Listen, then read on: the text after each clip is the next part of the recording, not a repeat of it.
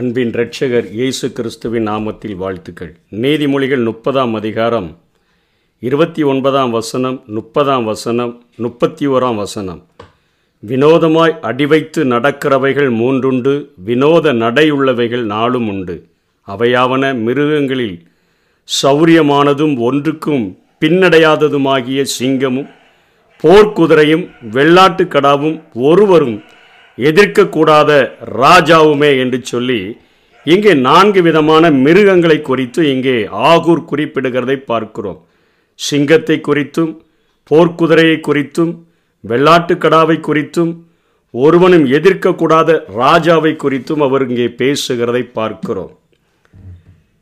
அவைகள் நடக்கிற காரியங்கள் அத்தனை நடைகள் அருமையாக முன்னேறி செல்லக்கூடியதாக முன்னேறுதலை அடிப்படையாக வைத்து இங்கே இங்கே ஆகூர் குறிப்பிடுகிறதை பார்க்கிறோம்.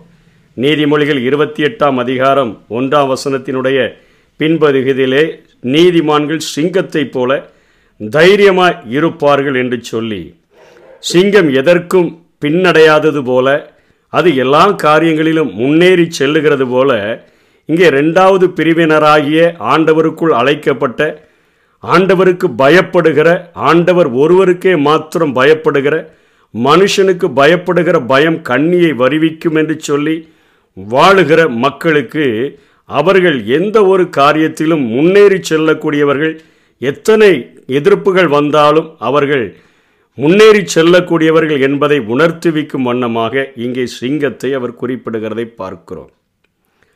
சிங்கத்தை போல தைரியமாக இருப்பார்கள் எந்த ஒரு காரியத்திற்கும் பின்னடையாத ஒரு வாழ்க்கை உடையவர்களாக காணப்படுவார்கள் என்கிறத இங்கே ஆகூர் குறிப்பிடுகிறதை பார்க்கிறோம்.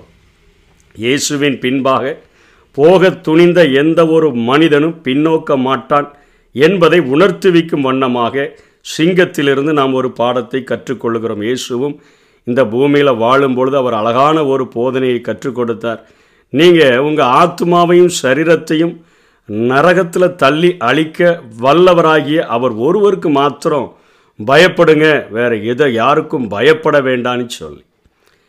ஒரு தேவ மனுஷன் எப்படி அழகாக சொல்லுகிறார் தேவனுக்கு பயப்படுகிற மனிதன் இந்த உலகத்தில் எந்த ஒரு காரியத்திற்கும் பயப்பட மாட்டான். இப்படிப்பட்ட காரியத்தை நாம் சிங்கத்தினுடைய வாழ்வில் இருந்து நாம் கற்றுக்கொள்ளக்கூடியவர்களாக நாம் இருக்கிறோம். என்னாகமும் இருபத்தி மூன்றாம் அதிகாரம் இருபத்தி நாலாம் வசனத்தில் கூட அந்த ஜனம் துஷ்ட சிங்கம் போல எழும்பும். அதாவது லயனஸ் என்று பெண் சிங்கத்தை போல எழும்பும் பாலம் சிங்கம் போல நிமிர்ந்து நிற்கும்.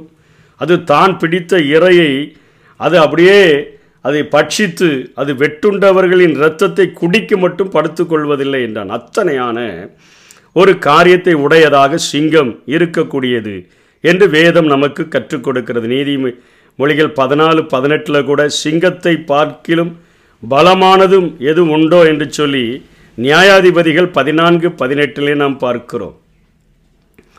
ரெண்டாவது போர்க்குதிரையை குறித்து இங்கே ஆகூர் குறிப்பிடுகிறார்.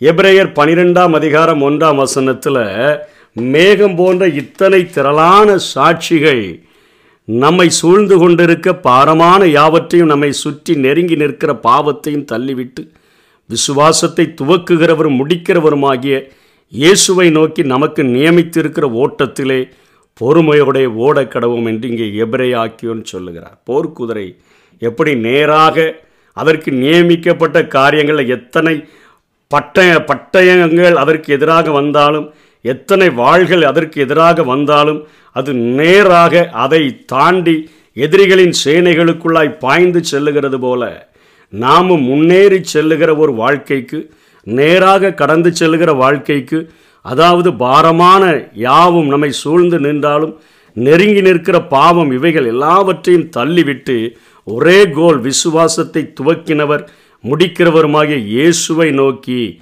நமக்கு நியமித்திருக்கிற ஓட்டத்தில் பொறுமையோடு ஓடு கடவோம். பந்தய சாலையில் ஓடுகிறவர்கள் எல்லாரும் ஓடுவார்கள். பெற்றுக்கொள்ளத்தக்கதாக ஓடுங்கள் என்று வேதம் நமக்கு சொல்லுகிறது.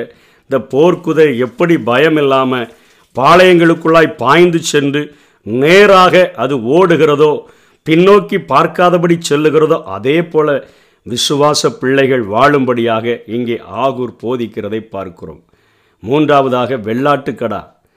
வெள்ளாட்டுக்கடா வந்து இவர் குறிப்பிடுகிற வெள்ளாட்டு கடா மலைகளிலே வாழக்கூடியவைகள் அவைகள் மற்ற ஆடுகளை பின்பாக நடத்தி செல்லக்கூடிய ஆற்றல் உள்ளவைகள் மிகுந்த பாதுகாப்பாகவும் மகிழ்ச்சியாகவும் வாழக்கூடிய இந்த ஆடுகள் என்று சொல்லி அவர் குறிப்பிடுகிறதை நாம் பார்க்கிறோம். ஆண்டவராகிய கர்த்தர் என் பலன் அவர் என் கால்களை மான்களின் கால்களைப் போல மாற்றி என்னை உயரமான ஸ்தலங்களிலே அவர் நடக்க பண்ணுகிற ஒரு ஆண்டவர் என்று சொல்லி பார்க்கிறோமே.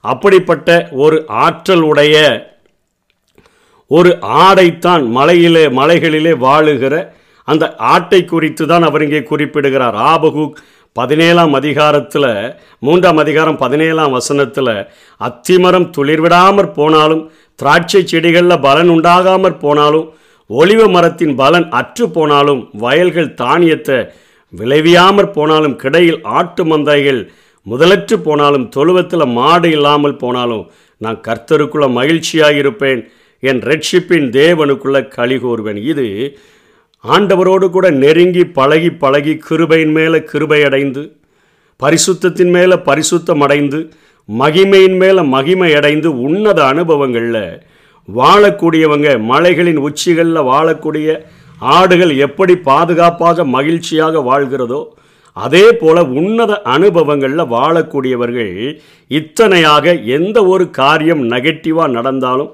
நான் கர்த்தருக்குள் மகிழ்ச்சியாக இருப்பேன் என் தேவனுக்குள் களி கூறுவேன் ஏன் என்று சொன்னால் அவர் என்னை உயரமான அதுக்கு அடுத்த வசனத்தில் சொல்கிறாரு என் கால்களை மான்களின் கால்களைப் போலாக்கி உயரமான ஸ்தலங்களில் என்னை நடக்க பண்ணுவார் என்று சொல்லி உயர்ந்த ஸ்தலங்களில் நடக்கும் பொழுது நம்ம பயப்பட வேண்டிய தேவையில்லை.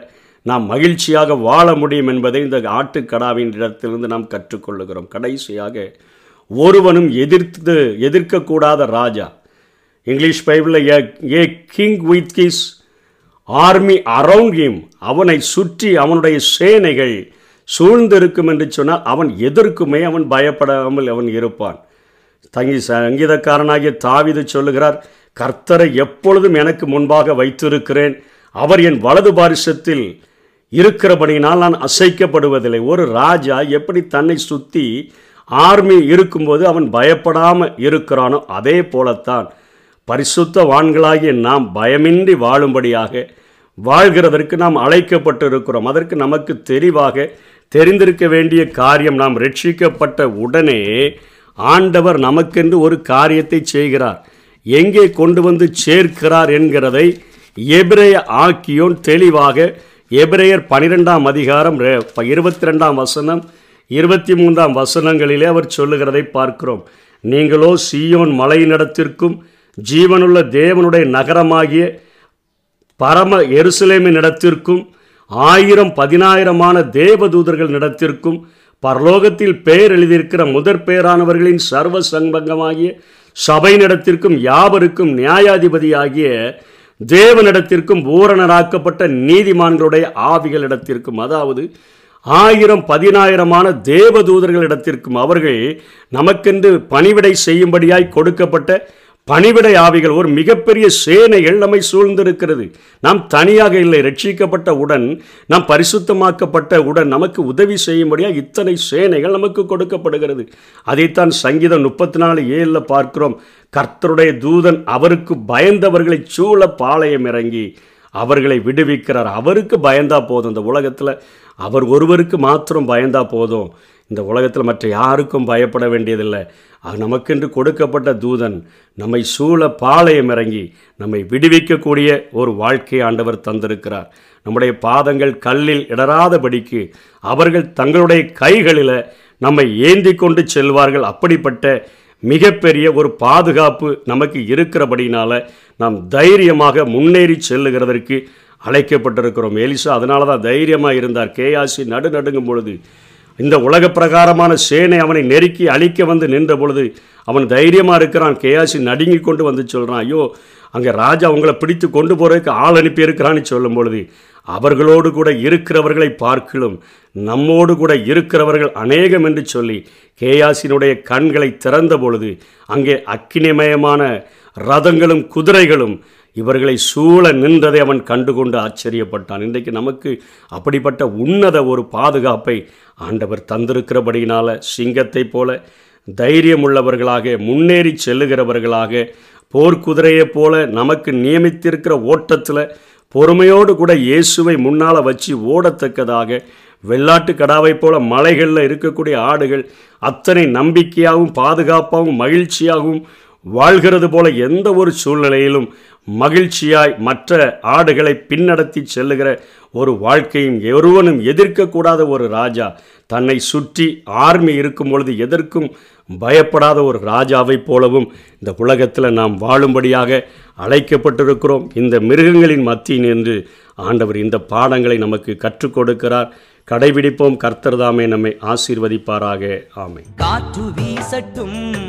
கடல் பொங்கட்டும்.